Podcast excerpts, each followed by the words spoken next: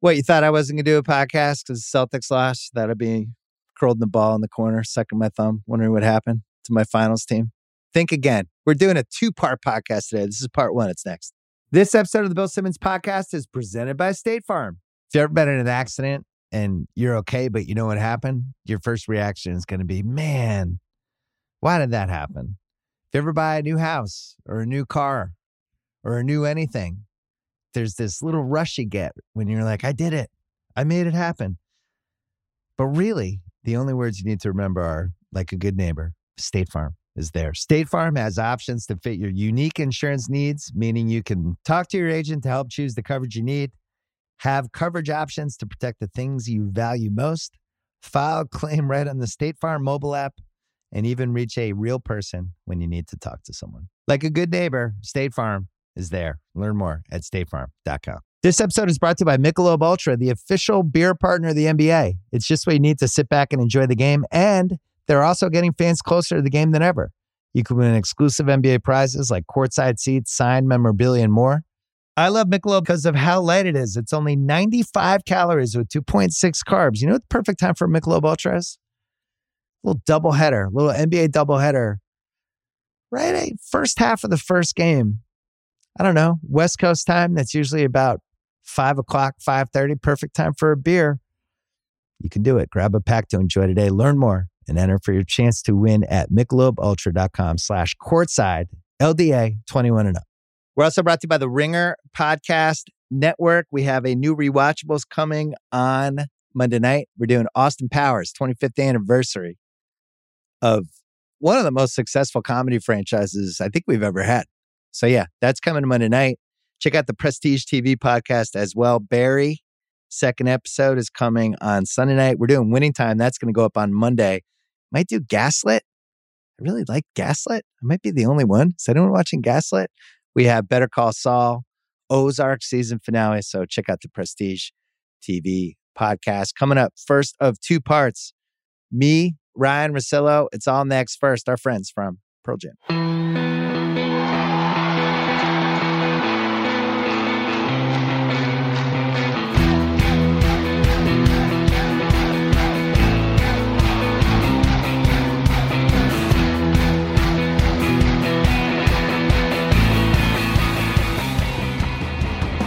Right, Ryen Russillo is here taping part one. It is a little after 3.30 Pacific time. Just watched the Grizzlies lose to the Warriors in the last minute.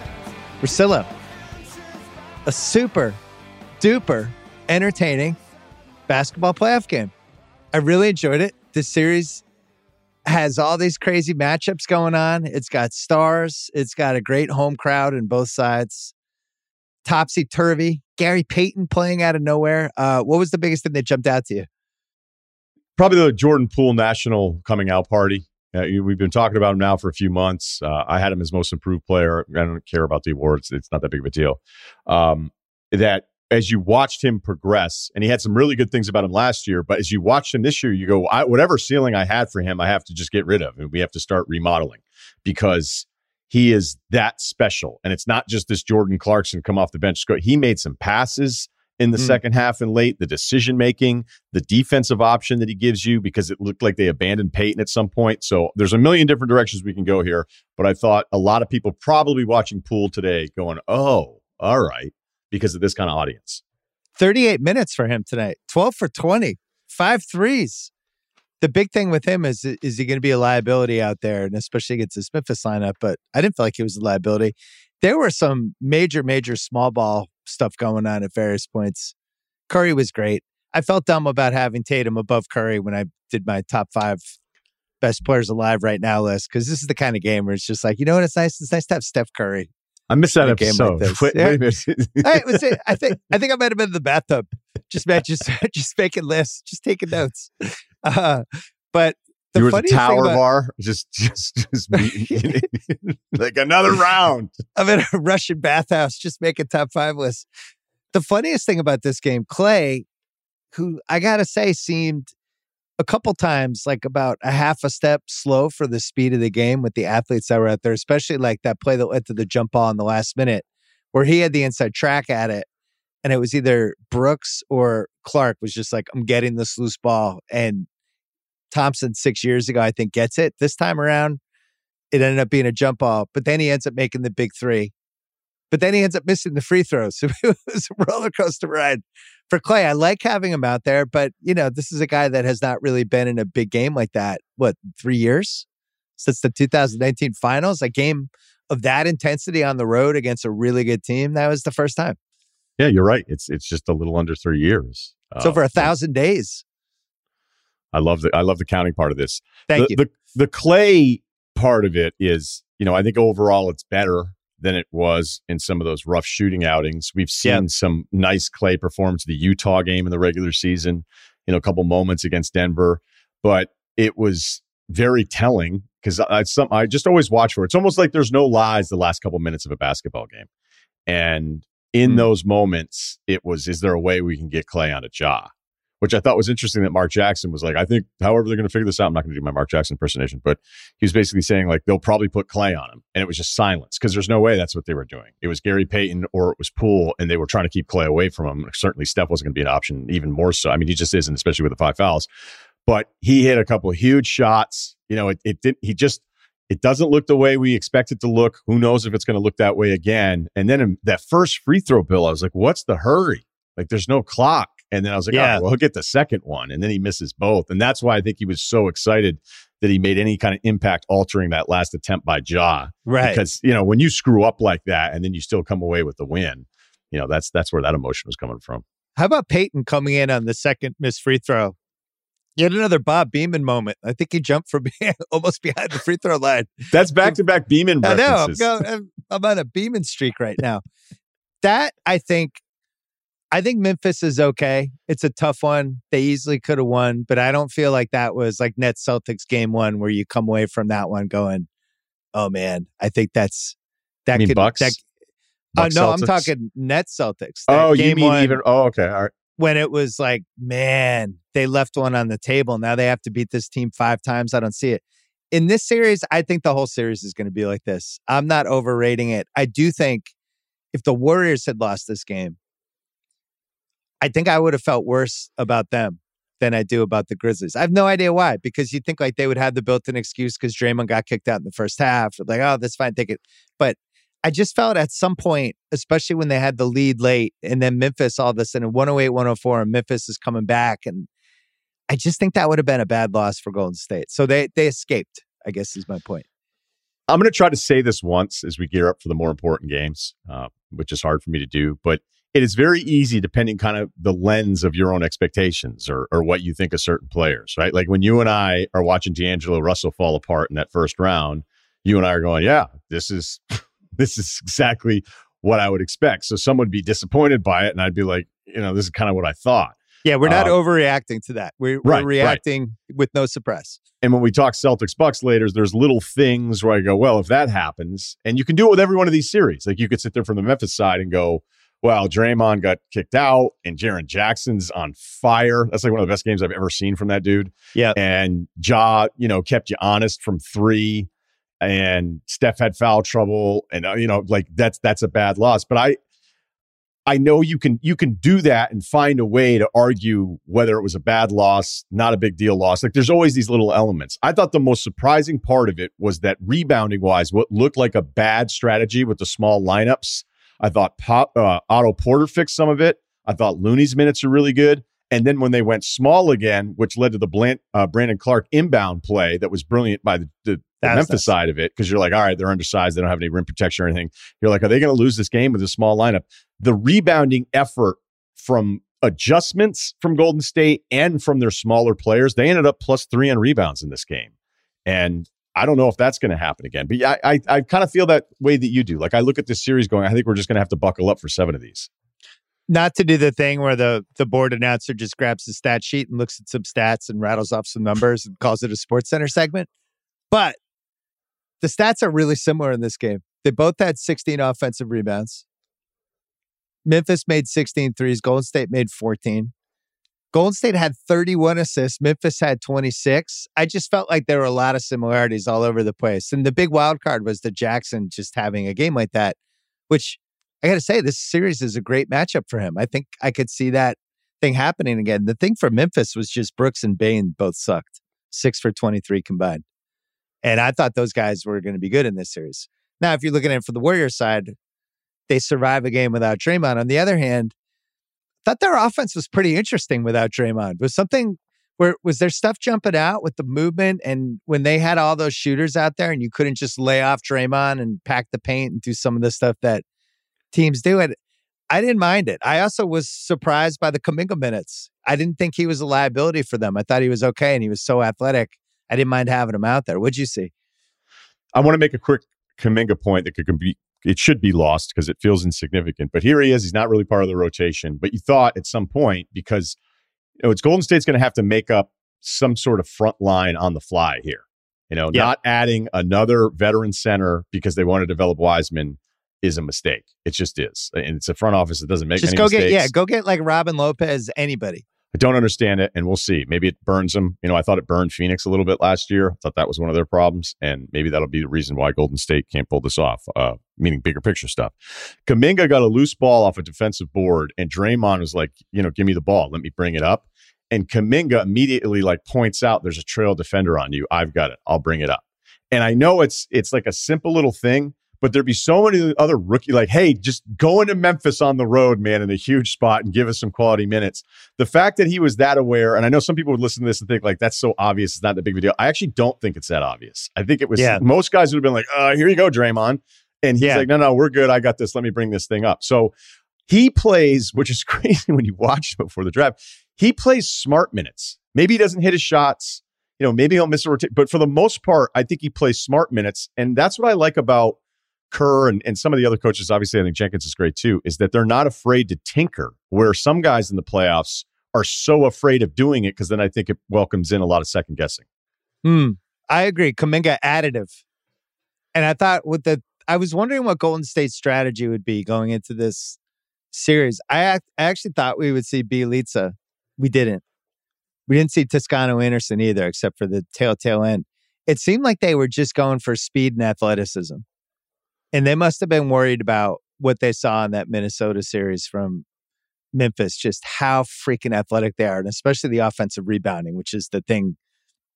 The you know the the guillotine hanging over the series for any team that plays Memphis is just the second chance stuff is just so brutal with them.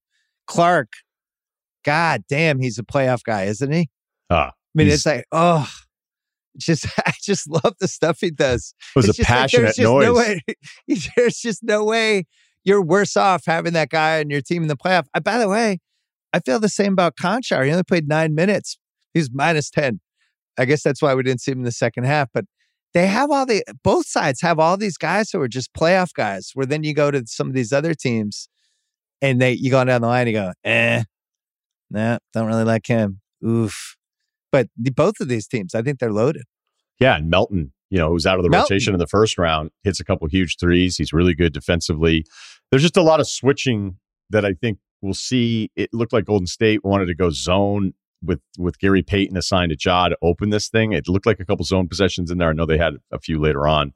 Um, and then they were just like, go ahead, Ja, take these wide open threes. How poorly he shot it. I think it, whatever, it's second half of the season, the first round, and they were fine with it. Don't you think, though, Bill, that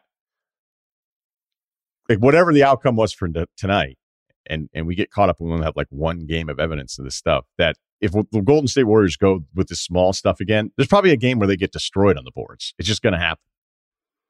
Yeah, especially they were they made enough threes today. You know, Memphis wasn't getting some of the transition stuff they usually get. It seems this is Verno's always said this, like the half court teams are the ones that give Memphis the most trouble. And if you're going to try to run with them, they enjoy that. They're like, please, let's run. So I thought Golden State did a good job of seeming athletic, seeming active, but but kind of making sure the the horse didn't get away, and all of a sudden you're oh god, oh my god, we're riding around. They I don't think you want to do that with Memphis. So I thought they had good control. This was a 117, 116 game that I feel like these two teams could be in the 130s with one of these playoff games, right? Like if you really just say fuck it and try to go back and forth with these guys. Ja finished 34 10 and 9 today. Did you feel like it was that kind of game as you were watching it? Because I did not. I thought he was good. I didn't think he was like spectacular or anything. Well, until the end. I have a, a new thing that I'm working on, but mm. what's that? it, it may be a little outdated on the NFL side, but that is, you know, we always talk about balance, right? You got to be able to run the football a little bit. It used to be what it is. Now it's like if you run, you're stupid. But I still think most football teams would like the idea that you still have to kind of pretend you're defending two different versions of what a team could do on offense, right? So when I look at the stars, and some are legit stars and others are just talked about as stars, I think that balance is them becoming playmakers at some point. And Tatum did it this year, right? Tatum kind of took that step in the middle of the season where it was like, okay, now I'm starting to figure this, some of this stuff out. I think Ja is is right up there. I mean, he can get a little wild every now and then, but he he pretty much has it down. Like they're going to try to build this almost Giannis type wall against you, however they're defending you. And even if they switch it, the guy, the original defender, kind of still leans towards you. And that doesn't look as exciting as prime Ja stuff but him the, making the right reads and right plays and, and kicking it out to other guys. So, and he also got off to a hot scoring start, so maybe the number feels high because he was hitting everything to start the game. But uh, I, I don't know. I thought he was. I thought he was really good. You know, and he almost hit the game winner. So the uh, I thought during the last series, he by the end of that series looked like full fledged Ja. And the the reason I mentioned like the 34-10-9, I do think he has a better game than him for him in the in this series probably than that. So like a pretty typical, just really athletic. He hits some shots kind of game. He has that thing when he goes to his left and ends up with like this super fully coordinated lefty layup where he's going at the guy and just his arm wraps around and all of a sudden he has this easy layup and you're watching it going that didn't seem like a lefty layup was happening on that play like a half a second ago and now he's making lefty layup there's so few guys i can remember in the history of basketball that i've watched that have that shot I think weirdly Westbrook had it, but he a little closer to the rim, but he had it. Um, I'm trying to think who else. Oh, uh, Kyrie. Kyrie, Kyrie would have those where he would always end up with a perfectly formed layup, and you're like, how did he get his yeah. body contorted that way? But it's my favorite Ja thing, other than the dunks on people, is how he is always able to get these perfectly formed layups from these contorted, weird angles, and he's his body always ends up in the right place. Really, really unique player. Yeah, Kyrie always feels like the release point. Like he shows it to you, takes it away, and then comes around, and he knows exactly what he's doing in that moment. Where Ja, it's maybe more visually impressive because he can. He's going so fast. He's going so fast, and then he stops, and then he goes up, and then he like loops it around, almost like it's not a George Gervin finger roll, but it's these these looping releases off to the side where you think like how the hell is he getting the ball off at this angle with his arms fully extended in one direction or the other? And then it looks like everything stops and he still hasn't quite decided what he wants to do to you yet. Yeah. And that's the part where you just feel helpless because he's got this hang time and and creative. When he fell uh, were you nervous because he, I, I, mean, he, I mean, he does that twice a game, where you feel you feel like he broke something. Isaiah Thomas was the Boston Isaiah Thomas was like that too, where you just felt like he was going to get hurt all the time. I'll say this: I thought his last, as he was uncorking that last layup, I thought he was going to make it, just because I've seen him make those shots, and it was. I don't know if this helped or not, but Payton slammed the backboard which isn't a goaltending, but like very, there'll be occasionally they'll call it if the ball's on the rim and you hit the backboard. But when you hit it, I thought they were going to call goaltending just because it was like, I'm so used to the refs deciding these games now that I was just assuming like, oh, they're going to call goaltending. And then they didn't. Uh, I was relieved. Well, because I think it was after, right? But I, I thought about it. He hit it right yeah. as the ball. If you go back, because yeah. I rewound it, the ball's hitting the backboard like right as he's hitting the backboard. But I think it was uh, it had no chance, so they didn't. But if it's on the rim and you do that, they'll call it. Totally. Yeah. Anyway, no, I, I as it happened, I go, wait, wait, that was loud. It was loud, and it's well, stupid. Basically, it's it was stupid to do. Well, I think he thought he could block it. I think it was like the fall through of the block. Um, speaking of stupid, Draymond got kicked out. I don't. I just don't like losing players in playoff games unless it's just blatantly obvious that the person deserves to be kicked out. I didn't like the call. You didn't like the call. I didn't like the flagrant two. I was surprised. I was a little surprised. But on the last time we watched it through, he hits him in the face pretty hard. It does then, seem like they they basically gave a flagrant to each arm because he hit him with like. one arm and then the other one. They're like, hey, I can't do that either, and they just kind of added it up. But it it felt like a one. They should have a flagrant one and a half. You know, like uh, the, they'll have the the um, pass interference is either five yards or it's just wherever the spot in the field is. There the almost face needs to mask? be like a tweener. Yeah, The old face face, mask. there needs to be like a tweener for flagrant fouls. That was like a one and a half to me. I didn't feel like it was a flagrant two. I was a little surprised just because I thought when the playoff level, like Chris Paul kicking that guy, you know, and then it was Right. like, oh, we were calling that one flagrant one after the fact. And he thought, all right, well, could something happen there? And then he elbowed Alvarado pretty good on that other drive. And Alvarado, I don't know if Alvarado's still walking around New Orleans showing everybody his bleeding lip, but didn't seem to be bleeding that much on TV. He's just hanging out right now. He, he's outside So, of look at Arcadia. this. Here's, here's that scrape. Chris Paul gave that to me. So, you know, the guys with reps have to watch it. And Yeah. if Draymond doesn't have his own reputation, he probably doesn't get a flagrant two there. But at the same time, you know, you got him in the face really good. And then you grab his jersey. And once you make it that obvious, even if I thought it was a little overzealous, especially in a playoff game, I don't want to see guys that get ejected, even guys I don't like. And I like Draymond.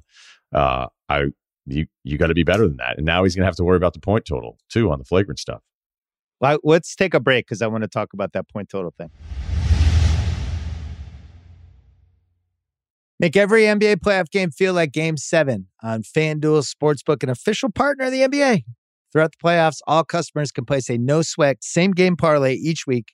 You'll get up to $20 in free bets if you don't win. That's not the only reason you should use FanDuel. They have so many ways to play. Best of all, when you win, you'll get paid faster than a fast break. For instance, if you want to mess around with the Philly game, let's say your, your theory is Philly's going to either win game one in Miami or come close. Well, it's going to be because of James Harden.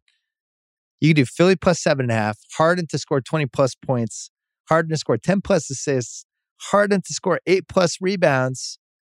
That is plus four, 545 on FanDuel as the same game parlay. If you want to do that, that's your James Harden special. If you're new to FanDuel, download the FanDuel Sportsbook app, sign up with promo code BS. Once again, promo code BS. And if you already have an account, you're all set to bet. No sweat either way. You'll get up to $20 in free bets if your same game parlay during the playoffs doesn't win, even if it's the James Harden special. FanDuel Sportsbook, an official partner of the NBA. You must be 21 plus in select states. Refund issued as non-withdrawable. Free bets that expire seven days after receipt. Max free bet $20 per week. Restrictions apply. See full terms at sportsbook.fanduel.com. Gambling problem? In Arizona, call 1 800 Next Step. Connecticut, 888 789 7777. In Colorado, Iowa, Indiana, Illinois, New Jersey, Pennsylvania, Virginia, 1 800 Gambler. In Michigan, 800 270 7117. 1 877 770 STOP in Louisiana. 1 800 270 7117 for confidential help Michigan. 1 877 8 HOPE NY or text HOPE NY in New York. Tennessee Red Line is 800 889 9789. And in West Virginia, 1800 gambler.net.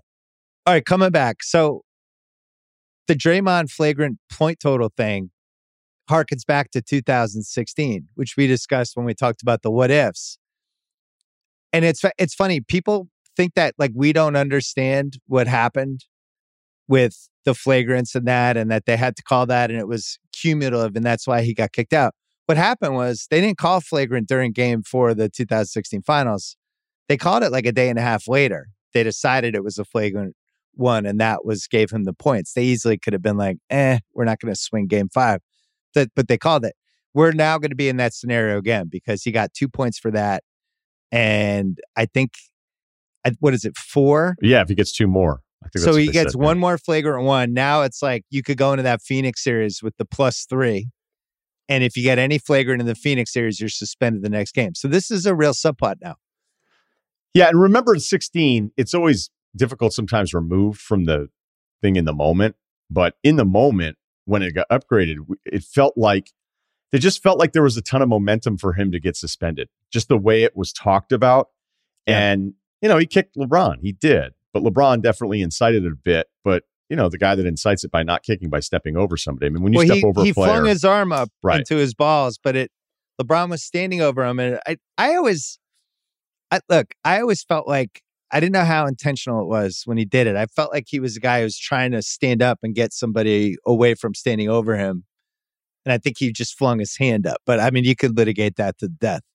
But I, you know, I think we're going to be in a similar situation now because it's hard for me to believe with how passionate he's been in these games that he's not going to at least get one more flagrant run over the next like six, seven games. yeah, and know? if you he's and it, super physical. And by the way, when you think, when you think like, oh, okay, they'll figure it out. He'll know. He'll monitor it. He can't.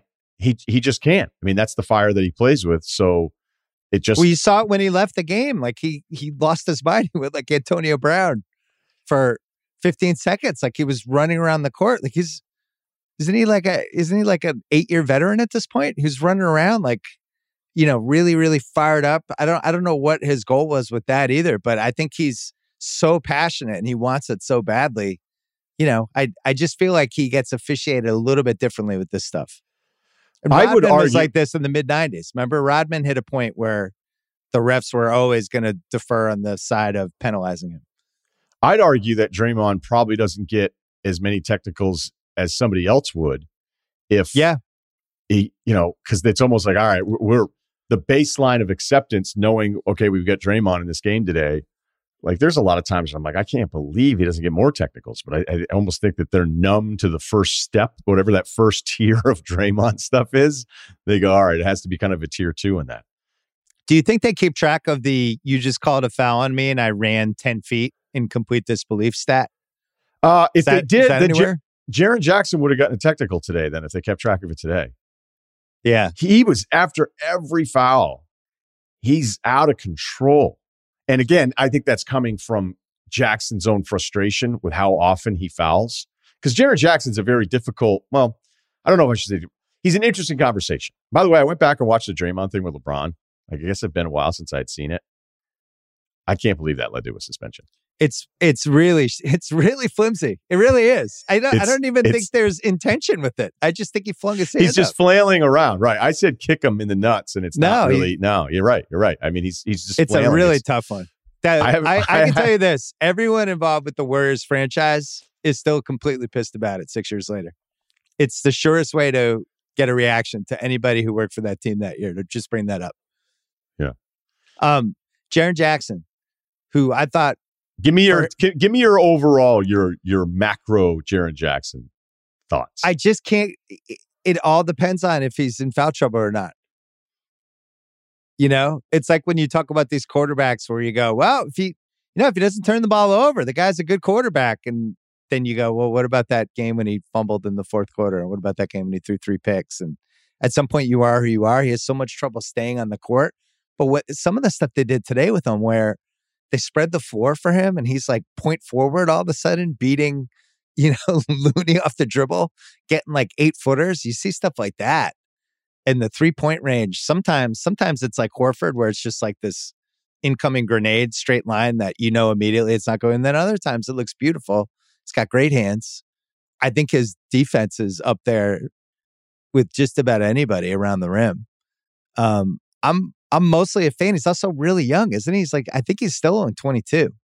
So you think like he's two years younger than every Patriots draft pick this year. So you think of him that way.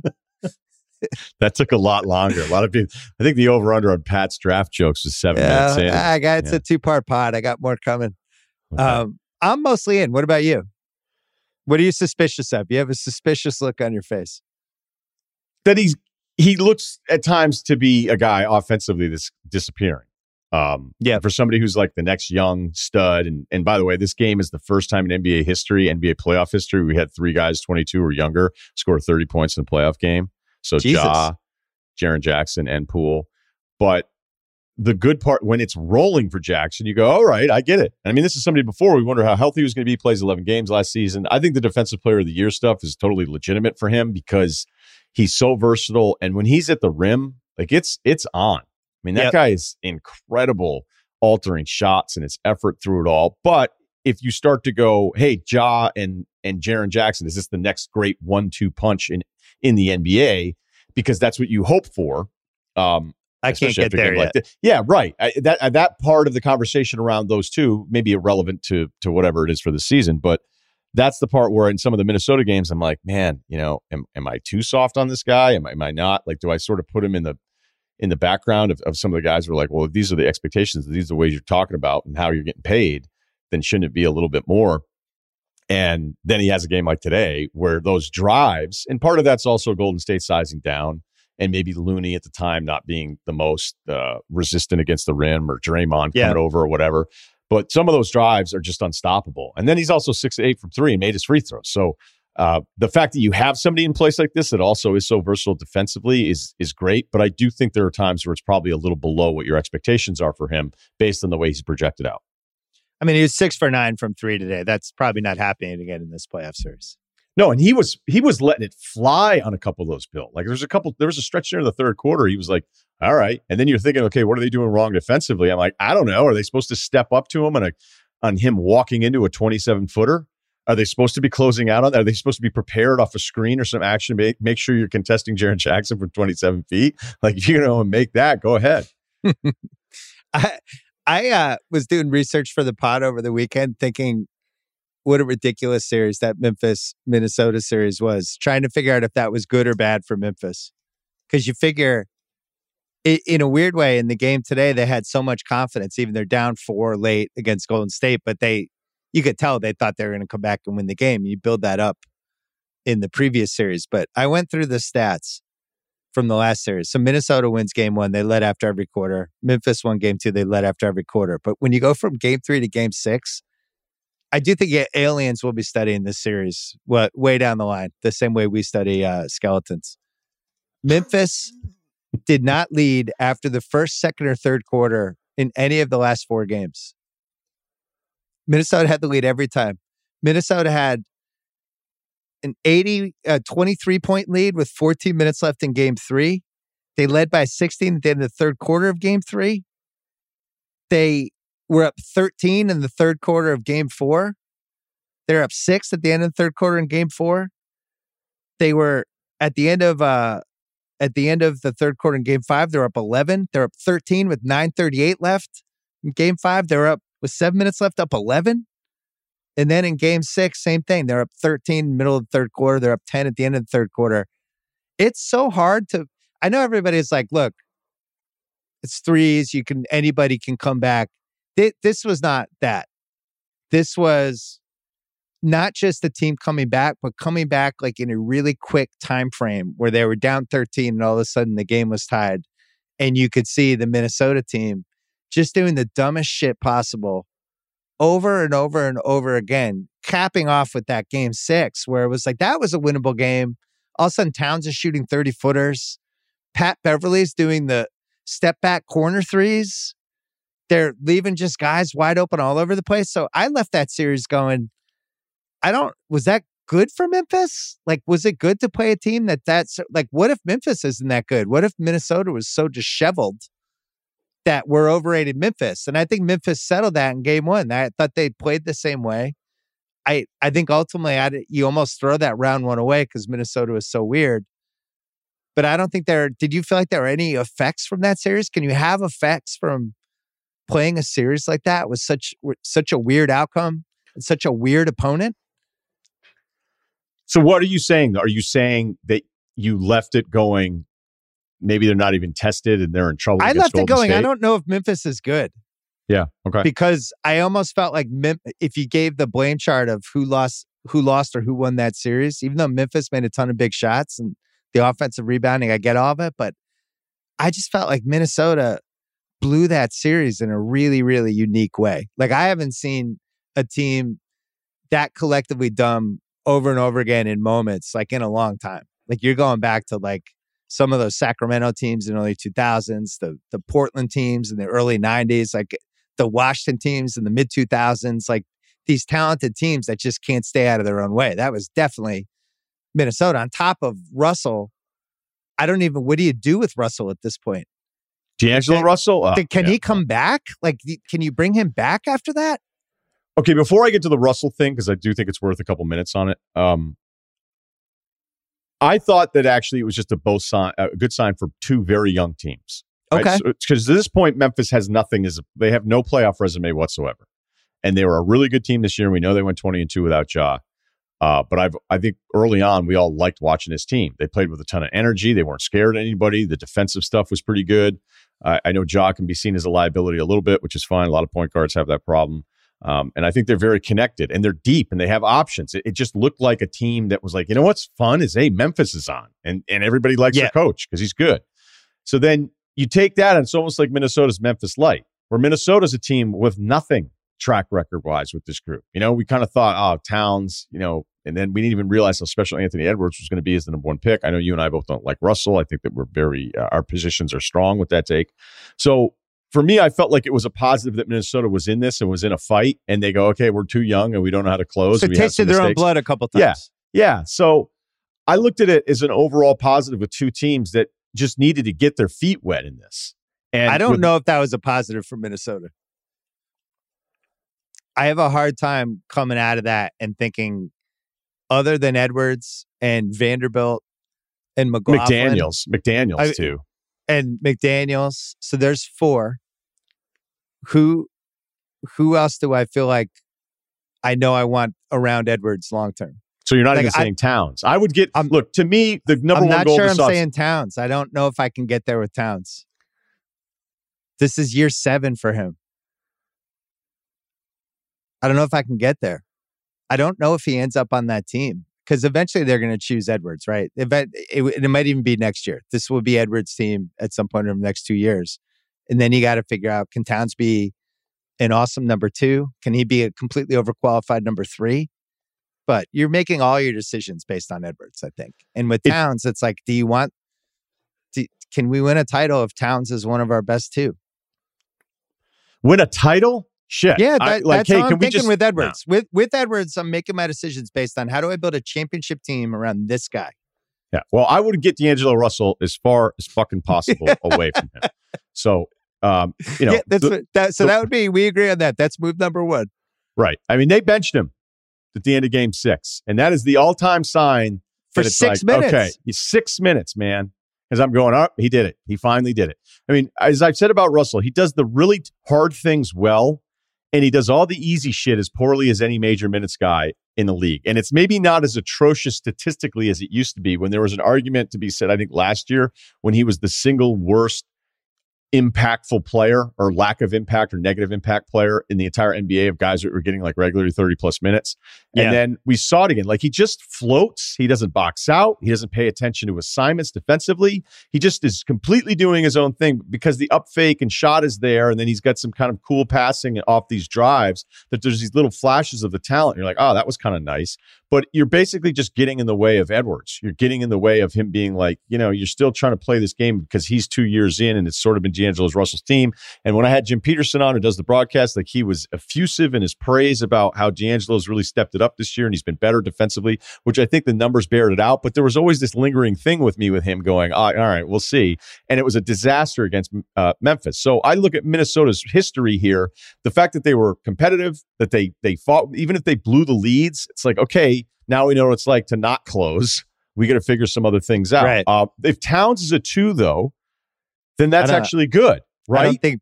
Well, I, I, don't think he could be in the top two of a of a team that's actually like in the finals. I'm not even talking about it. the finals right now. I'm talking about a Minnesota franchise that hasn't had very much to root for but, in a really long time, and you know. But I think we crossed that hump. We got a playoff series. You're a Minnesota fan. We got a playoff series. We have a foundation guy now in Edwards, which we have not had since KG in the late '90s. So a young guy that we can definitively say this guy can be the best guy on a really, really, really good team. So all my decisions are based on that. And I, if I were them, like Russell's got one year left, I think you got to figure that out. And then I think next year is really the Towns' audition for what's this going to look like. Because he's ostensibly should be hitting the prime of his career, right? It's be year eight for him. Kind of are who you are after year. No, he should be. He should be, and that's where some of the All NBA stuff gets really weird because you're like, I, I, I voted him third team All NBA. I did too. You know, and it, there wasn't really much of an argument around it. But then I don't he know. He was what, good. He had a good season. He was 24 and 10, and that team was successful. There's no regret against that, right? I mean, it's yeah. the same thing as the Trae Young thing. Like the Trae Young series ended up kind of going the way that I mean, it was even worse probably than I thought it would mm. be. But at the same time, it's like I was I don't regret voting him third team All NBA.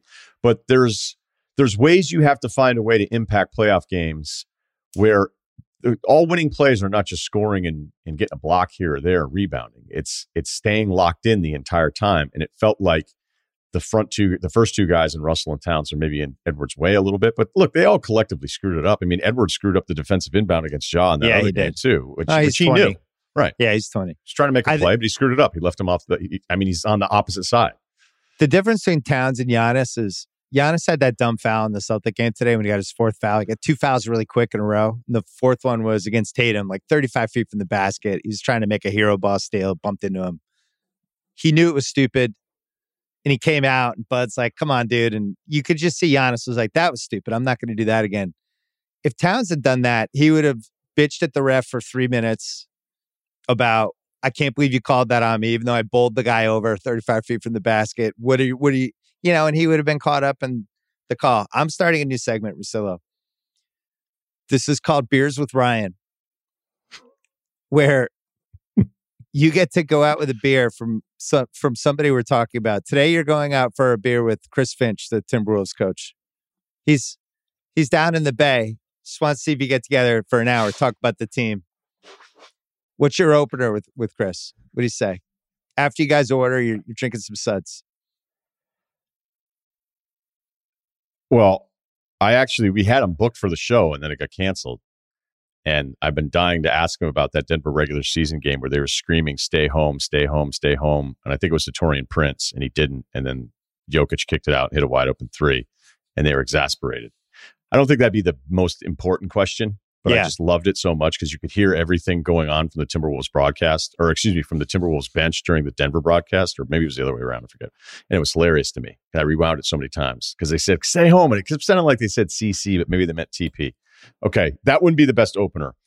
I I think I think the opener would be, "Hey, is it kind of tough when Pat Beverley thinks he's the best player on the team?" when Pat Beverley's like, guys, I've got this. yeah. We're down two, clear out. Uh, I don't know. Do you remember when Derrick Rose went out and there was that meme That's going around of John Lucas and it was like, and his face was like Kobe face, and he's like, "I got this." Beverley had about eight of those in that series. There's a bunch of times where it's like, oh, you're you're you're gonna be doing this. You're taking over. You're waving Okay. you're waving guys out. I you're very harsh on Minnesota. I feel like I right am. now. I really Yeah. am. I, I thought that was egregious. the really blown did. lead, the blown lead things. I, I'm not telling you you're wrong, but I think They Memphis made is a much history. I thought, yes, yeah. Look, I think Memphis is a better basketball team by all indications, and they have more options and all this stuff. I don't think it's a coaching thing necessarily. And I have a little bit of, you know, like some of the Towns stuff that I've worried about over the years too. I think we're on the same page with that. But I look at a franchise going, we can't, we can't skip through seven chapters here and go from massive disappointment to what's your finals closing lineup. Like I, I just think, you know, you, you tweak it a little bit more and, and give give Edwards the keys. Like, extend his curfew. Tell him he can start coming Listen. home at one. You can say that, but all I know is I'm in a row closer to the front on the Edwards bandwagon now than you are. I'm already worried about the finals lineup with him seven years from now, and you're and you're like three rows back trying to get some air. I'm going. Who does he know? Who did he He's get his like, "What?" tickets from? Uh, Like, I love the A Rod piece of this. I tweeted. I didn't tweet a lot during that series, but I love the fact that A Rod was involved in NBA history, where the first team ever to blow three double digit fourth quarter leads in the same playoff series ever in the history of basketball happened in that series, and A Rod was involved like he was in 2004. Beautiful stuff. Just It remi- You know what it reminded me of? Because because the 3-0 Yankees thing, I still think isn't talked about enough. No, it's and not. that and that I had a manager that was a huge Yankees fan back in Bristol, and he every now and then he would like come into the studio, and if I'm in the studio an hour before showtime, it's usually like, all right, you know, don't go in there. Like he's writing, he's thinking, he's got all these theories. He's going to try to he's going to try to get the guest on question number three. He's mapping it all out. You know, real beautiful mind stuff in there, yarn. Mm. And this Yankees fan manager comes in and comes in to make fun of the Red Sox. Right. And it had been, I don't know, eight years maybe since 04. And I just said, You think you can make that joke after 2004? I was like, Seriously, dude? And there was a, I- maybe Cerruti was in there with me and the guy just put his head like in his hands, like just head down, to silence right out of the studio door. And whoever was in the room, it might have been Cerruti, was like, That was really vicious what you just said to him. I love it. And I go, well, I mean, come on, like that's over. That's over. And honestly, with this new cheating scandal, can we actually even call them the 27 time world champs? Oh, well, they didn't. they didn't win in 2017. No, but I- mean, if you're capable of that, Fair. doesn't it, doesn't make you question I listen. I, especially with the way this baseball season is going. I love all Yankee slander. They have like a seven game lead on the Red Sox. Uh, I'm already out on Trevor Story. I didn't even make it to May. Did, I didn't make it to Especially- May. April, April 30th was the day I locked out. Right. Especially if Trevor Story's actually because they know they're not going to pay Bogaerts. It's just brutal, man. Watching the strikeout. I just I don't like the high strikeout guys. Just not a huge fan. Um, we're gonna take a break and then we'll talk Celtics Bucks. I've been avoiding it for 40 minutes. This episode of the Bill Simmons podcast is presented by State Farm. If you've ever been in an accident and you're okay, but you know what happened, your first reaction is going to be, man, why did that happen? If you ever buy a new house or a new car or a new anything, there's this little rush you get when you're like, I did it. I made it happen.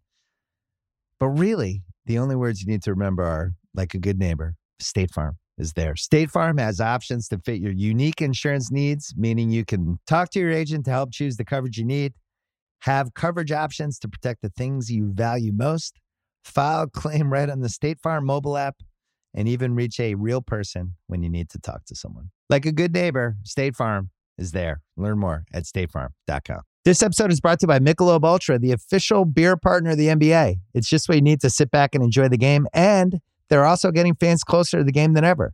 You can win exclusive NBA prizes like courtside seats, signed memorabilia, and more. I love Michelob because of how light it is. It's only 95 calories with 2.6 carbs. You know what the perfect time for Michelob Ultra is? Little double header, little NBA double header. Right, first half of the first game. I don't know West Coast time. That's usually about five o'clock, five thirty. Perfect time for a beer. You can do it. Grab a pack to enjoy today. Learn more and enter for your chance to win at michelobultra.com slash courtside LDA 21 and up. All right. So I mentioned earlier about I was wondering what the effects of that Memphis Minnesota series was on Memphis heading into Golden State, a really smart, veteran, experienced team for the most part that um, is just more polished than Minnesota in every respect. Then you think the Celtics, who got to play this goofy Nets team that had no continuity at all and no rim protection and was throwing a bunch of guards out there. And every time the Celtics offense broke down, they could just put their head down and go by like Goran Dragic and try to get to the rim. Then you go in this Milwaukee series, and it just had a, a bad feel to it. Really, from the moment White missed a couple shots when the Celts were up like 24 17, all of a sudden it was tied, and the Bucks just seemed like they were more physical, a little more athletic. The rim protection was there. And all of a sudden, the Celtics turned into the December Celtics, which my dad did not hesitate to text me. The December Celtics made a return. They almost made NBA history. They only had 10 two point uh, field goals in this game, which was one off the record. They took a shitload of threes. And it seemed like uh, Milwaukee's game plan was we're just not letting you get layups and shots in the paint. We don't care how many threes you shoot. Keep shooting them. Good luck. Godspeed. And if you if you start making a bunch, maybe we'll switch what we're doing. But they weren't making a bunch and they could never get over the hump. And Milwaukee dominated them and bully balled them. And I'm going to be really interested to see how the Celtics respond in game two because that was the first time they got smacked around in a game like that in a while. And this is Yeah, Rob well, I mean- Williams back and all that stuff. Like it was, it was very, very, very surprising. If that that was like a football team that got their ass kicked physically today. Yeah. Which would- which they right? just kicked Brooklyn's ass, you know, in those four games where they were just more athletic, more physical, tougher, protected the rim. And Milwaukee flipped it on them. And all of a sudden the Celtics looked like a finesse team. And so the big thing I thought they did, I don't I, I know you took a ton of notes from and you could tell from the first play. No, you like to take notes when you watch these games. From the first play, they started hounding Smart up the court and it was clear. It was like if Smart's bringing the ball up, Derrick White, Jayson Tatum, you're going to have 94 feet of pressure. We don't respect any of the ball handlers on this team, and I don't think. I think they have pretty good reason. The Celts are a little sloppy with the ball handling, right? They don't have like the tiny Archibald, Mo Cheeks kind of person who just takes care of the ball. And they, if anything, it goes the other way. And, you know, all of a sudden passes are hitting arms and people are dribbling balls off their foot. I think Milwaukee was just ratcheting up the pressure. That was one thing. The other thing was Jrue today, it felt a little personal with him and Marcus Smart, the Celtics in general, where it's like, oh, Marcus Smart is the best defensive guard in the league. Jrue was dominant in this game. He was the second best player in the game other than Giannis and completely torched the uh, Boston guards. So that's what, those are my big takeaways if we stay on the defensive player of the year thing for just a second, yeah, I don't feel like recalling every single vote here from the regular season because it's a regular season award and it's the same as the people are obsessing over the Jokic and Embiid stuff the entire time. Where it's like, you know what though, I actually had Giannis second because hmm. of today. Uh, when you watch a game like today, to me, it feels absurd to think that Marcus Smart's defensive impact is even close to what Giannis is capable of. Fair. Now, but it's a regular it's a regular right. season award. Doesn't mean doesn't mean he shouldn't have won it. But there's a reason why guards don't win it because what Giannis was doing to anybody who thought they beat the initial resistance defensively, and then it's like, oh, cool, I broke down the perimeter, and now it's Giannis. awesome. And the Celtics did not get the memo on that in the first uh, first half. There right. was a stretch where Grant Williams was like, "I got this shit," he, and I'm not saying he was clearing people out, but he ended up trying to go one on one at the rim against Giannis. Horrifying to watch. Uh, the next play, Tatum tried to get Theis, where it's that kind of pocket thing where the two stay with you on the side, and then you hear the big is sort of the trail cutter, and you're hoping to get it to him. I mean, Harden loves this pass, and he'll yeah. throw it no matter what. It usually goes in somebody's feet half the time. Um, but actually, almost all the perimeter guys in the league love this pass now. And I couldn't tell if it was a bad pass or if it was on Theis not necessarily catching it. And then you had a Payton, pitch, uh, uh, Payton Pritchard dribble like into a three. Catch and shoot, one thing, one dribble, walk up, okay. He was like, dribble, dribble, like, all right, I got this. And I'm thinking, what the hell? Ha- what is going on with you guys? As bad as the whole thing was, and as alarming as it might be, even without Middleton, that Giannis is going to be so much better than everybody else in the world, specifically this series, too that maybe Boston can't really do anything. I Boston's defense wasn't really the problem. You know, I actually looked at the first quarter bill going, wait, Milwaukee's up. This is a really scary sign for Boston because I didn't think Milwaukee played all that great. Yeah. So as I kind of put it all together, again, one game, one game, game one can be sometimes the most misleading of all the games in a series. I think there's a lot of alarming stuff that happened with Boston offensively here where it's like, you guys got to figure it out um, because the threes are going to be there for you. I want to get to a stat a little bit later. I don't want to keep rambling on this, but I thought the offense was the thing that was like, wait, what did you get? Like, what happened to you guys? Well, the move of the playoffs, Bud did this, I think, before game three of the Bulls series when he just decided to play Giannis and Lopez and Portis all together as much as he possibly could. And it just broke the Bulls immediately. I didn't think they'd be able to do that against the Celtics in the same way because the Celtics have bigs. I thought the Celtics could potentially go small and try to attack Portis and try to get him out. But I that those three guys together it was a real problem I felt like for the Celtics the size. And it felt like they Giannis was in their heads. If the shot chart is one of the most alarming things I've ever seen. They basically have no shots at all around the foul line or like right around top of the key, any of that stuff. It's all either them trying to get layups or dunks and just these threes all around. But if I'm not alarmed by game one in the respect of, oh my God, now I think they're going to lose the series. Because as you said, game one, there's going to be adjustments. They're going to try to figure out, all right, they're going to pressure us 94 feet. We're going to do this.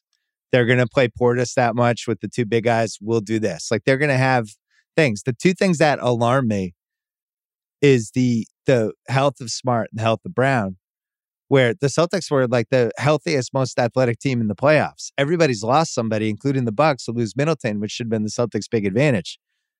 Brown was abominable in this game. I think that was one of the worst games I've ever seen him play on both ends. I thought he was absolutely terrible. He had seven turnovers. He was basically two for 11 until he made two shots at the tail end after the game was done.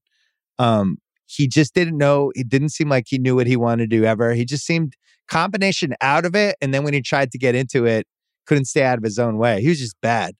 And this is a team without Middleton. He should have a huge matchup um, thing on. And then Smart was bad too. Smart was one for six from three. They were delighted that he was going to take those. I thought his ball handle, I thought Jrue was really, really, really, really, really, really messing with him. And almost like he couldn't keep Jrue off him. And then he had two different injuries. And he clearly had something going on with his leg because he just wasn't moving around the same way. And then he hurt his shoulder too. I don't know if that was a stinger, but they showed him limping off at the end. I don't know what happened. I don't know what that injury was. But if he's going to be compromised, then Derrick White's going to have to step up. And Derrick White looks terrified half the time. So they need, they traded a lot for Derrick White. And if Smart's not going to be 100%, Derrick White has to step up. That's why you made that trade. So I gave up your first round pick. You put, you gave up Richardson, who I think would have helped them in this series, and you gave up that pick swap. It's got to be. I got to feel like your shots are going in, dude. I don't feel like his shots are going in. No, he came right off the bench and missed two immediately. Uh, again, and there was there was a couple moments there a little bit later, but he made a couple open threes later. Yeah, right.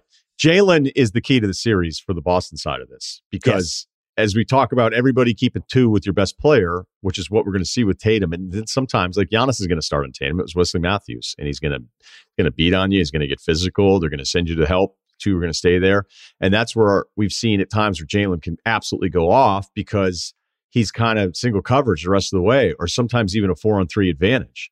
So he has to make you pay, and he will make another, unless he's totally hurt here with the hamstring thing. At some point, he's going to make you pay, but he also can get really sloppy with the basketball. He just can.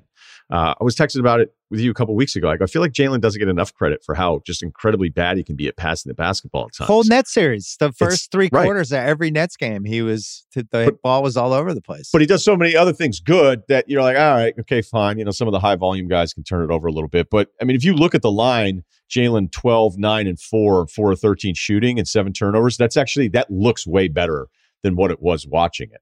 So yeah. if he's hurt, if Smart is hurt, and you're right, Boston has to the most part of the Williams thing, but then coming into game one here, no minutes restrictions on the pregame stuff. You're going, this is really lined up for Boston. No Middleton, right? Philadelphia's yeah. dealing with their stuff. I don't know if Miami thought so little of Atlanta. They were like, "Hey, you want to just rest Butler too and Lowry in an elimination As a thought game? experiment?" Yeah. yeah, so let's just do that. Oh, and we're going to beat you anyway. Uh, you've got the Booker issue. Um, you know, Golden State feels healthy. Um, Memphis is up. but I mean, look, at least on the east side of things, you're going, this is really lining up for Boston. And for them to get pushed around like this, and we knew there was going to be three points available from them, okay? Because Milwaukee allows opponents to shoot almost 41 threes a game. It's most of the NBA. And they it's actually it's, it's a, kind of their game plan. But they don't really defend it all that well no. because they're 19th in opponents' uh, percentage from three point, at like 36%. And if you look at which is kind of a waste of the time. Some of the advanced stuff through the first round of the playoffs, it's all so matchup dependent. And Milwaukee has not been since the All Star break some great defensive team. They were 20th in defense. And so even though those numbers are really good in the first round, they were play-in the Bulls, who may be, including the playing teams, the worst team of the 20, not the 16. Yeah. Like they they barely had a five that they could even put out the floor in a playoff game against Milwaukee. So, you know, Milwaukee maybe they just you know, sometimes it happens with Jrue Holiday too. Like I'll see regular season games, I go, where's he at defensively? And then you watch a game where he's pissed or it's a perimeter guy, and the way he just wears you out but stays upright and stays in front of you, it's it's exhausting just to try to bring the ball up against that guy. So maybe Milwaukee, you know, because the Chicago thing, I couldn't even tell what it meant because the Bulls are so bad.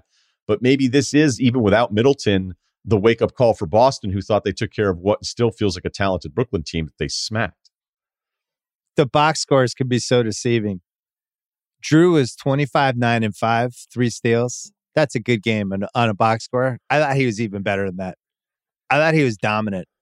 And I thought he was playing. I thought the whole Bucks team, you know, we just heard for the last six days, including on this podcast, the Celtics are in the driver's seat. No Middleton. Game seven at home. Milwaukee gave that away. All stuff I said. The team today was like a the Bucks team we saw today was one of those. This is why we're the fucking champs game. There's that great story in Breaks of the Game, which I always mention when the year after they win the title, the 77 Blazers, and they're in oh, LA. Don't spoil it. No, it's it's a prequel to Winning Time. Um, then Lloyd Neal, uh, they they beat the shit out of somebody. I think it was the Lakers, and in the locker room after, and Lloyd Neal was like, "That's why we're the fucking champs." And some, you know, when you win a title, you get a lot of residue from that. And you also, you know, every once in a while you get annoyed when you get discounted. All they did was beat the Bulls in five, right? They they lingered all year. They had basically the same record as the Celtics, and then they lost Middleton. And people like me are like, "Yep, they're done. Celtics are going to beat them."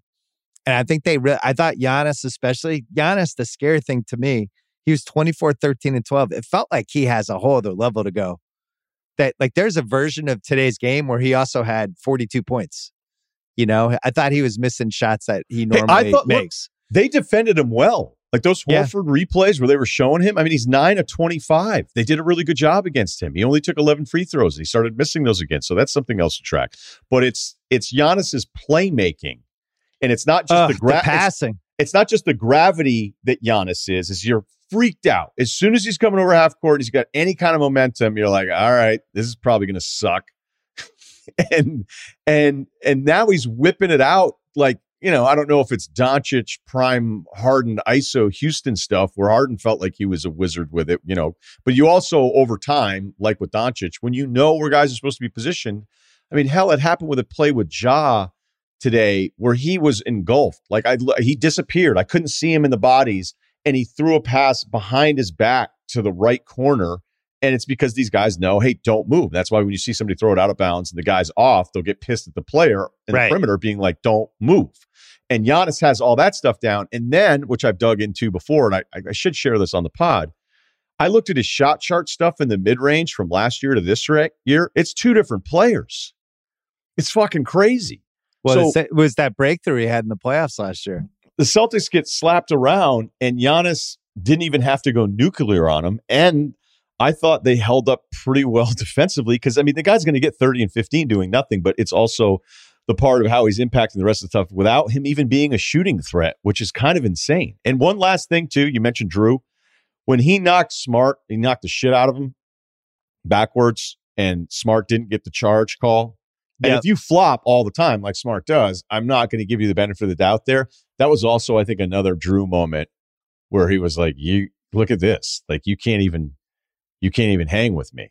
I'm going to knock you over. So I, I don't know. I don't know if it means Boston's completely out of their league. I would like to think that a team that showed us they were mentally tough the last three months. I, I think Udoka had that timeout after the like. This wasn't even misses. Do you remember the timeout after just? I was going to bring that up to you. He was so fucking pissed. well, I was going to tell you what he's because they were just awful for like a three yeah. minute stretch, and he calls a timeout after the last mistake, and he goes, "Yo, what the fuck, man? right.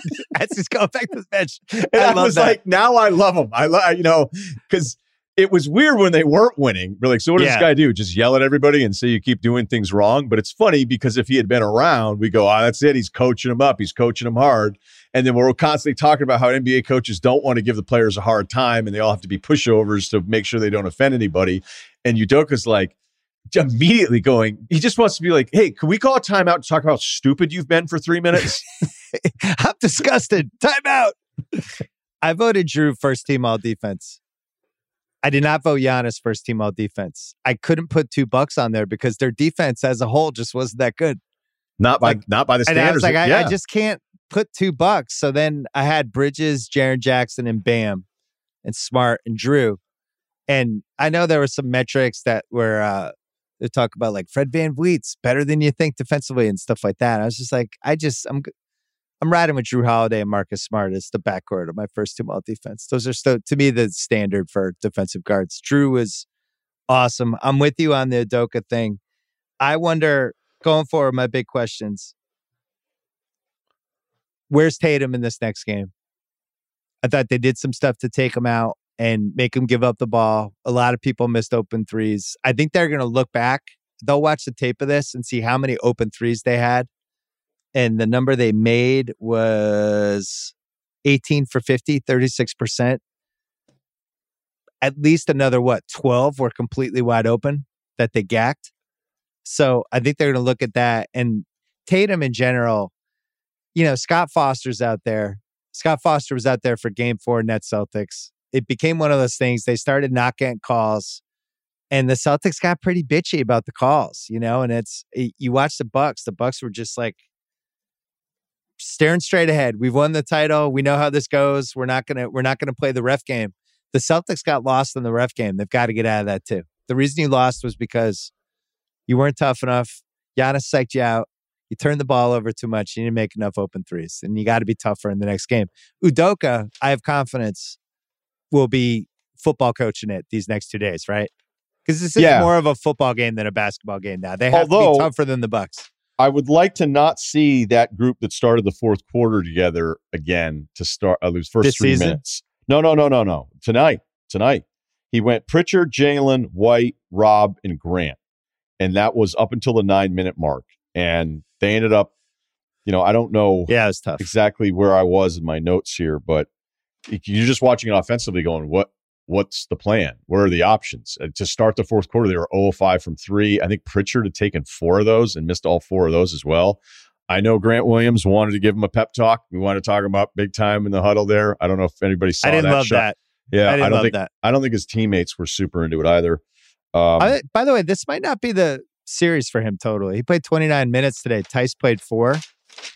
I think they either have to match the size with Milwaukee or go the other way and go smaller and play Tatum and try to. To me, they weren't. I didn't feel like they. The, how many times did they attack Portis in this game? Milwaukee was able to hide Portis in a way you should not be able to hide him on defense like he was hid today. No, I don't think Jaylen. If Jaylen's healthy, okay. If Smart isn't, you know, I don't know. I thought Rob Williams was like tore his groin, and apparently it was that. He just got kicked in the nuts hard. Yeah, I guess it was just so bad that like That might have just- actually been a, a don't make this a ringer social, Dylan. That might have been a kick in the dick instead of the balls. And if you get kicked in the dick in the right way, it actually I th- that to me was that I got kicked in the dick reaction, not a kicked in the balls. Balls, you feel it and you know it's gonna subside. That was like he had a look on his face like I think my dick's broken. I think I want to die. If I die right Yeah. now, Yeah, Yeah. I think my dick might have been split in half. Anyway, I've had two moments of pain where I go, if I died, I'm not going to complain.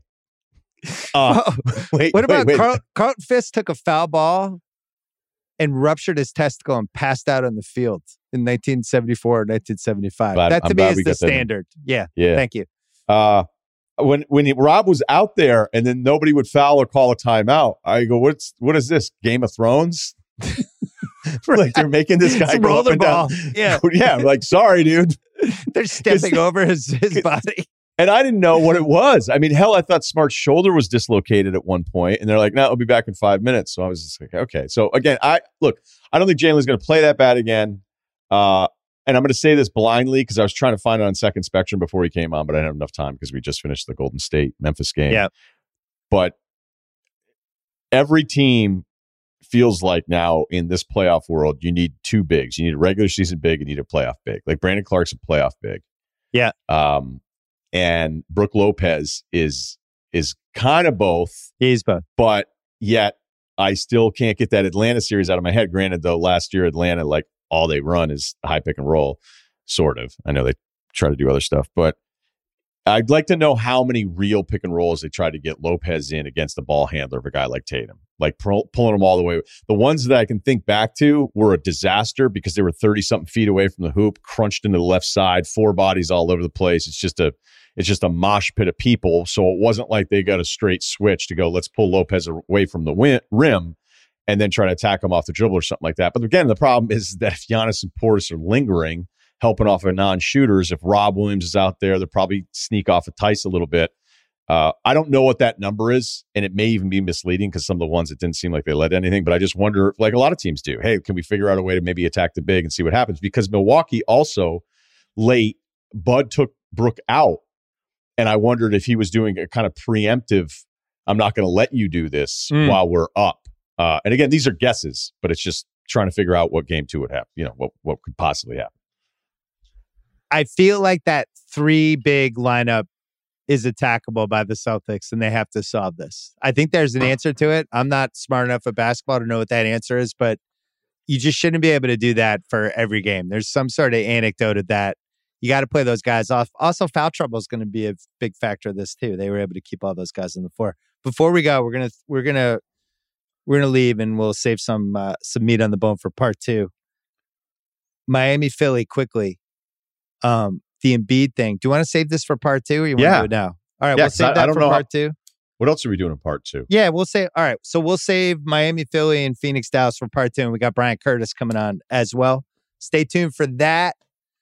Thanks to Kyle Crichton for producing. Thanks to Steve Ceruti and Dylan Berkey as well. I thought I held myself up well today with the Celtics Bucks thing. You, you were you expecting like I was going to be more in a funk, like like you'd have to carry it. I was just going to be a show of myself. I, I feel like I'm pretty upbeat. Well, where are you on who's winning this series now, though? Did it totally change your mind?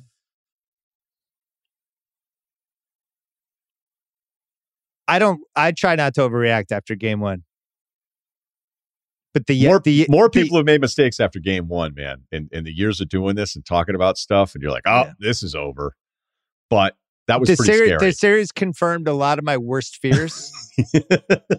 I think the thing that's annoying is that to me, as a Celtics fan, Bill, now not talking, not Bill podcast guy, is that I just feel like Middleton's absence should mean more.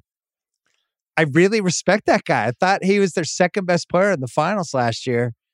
He's their crunch time guy, and you should. They just couldn't get over the hump to make it where that was going to matter, where it's like a three point game with five minutes left, and now the Bucks have to run a set, and it can't just be Giannis, and who else is going to cut? Like, I just like Middleton, and they they just made it seem like they didn't even miss him in the game one. So that that's the part I'm having the most. Uh, that's what I'm grappling with. I think. Does it make sense?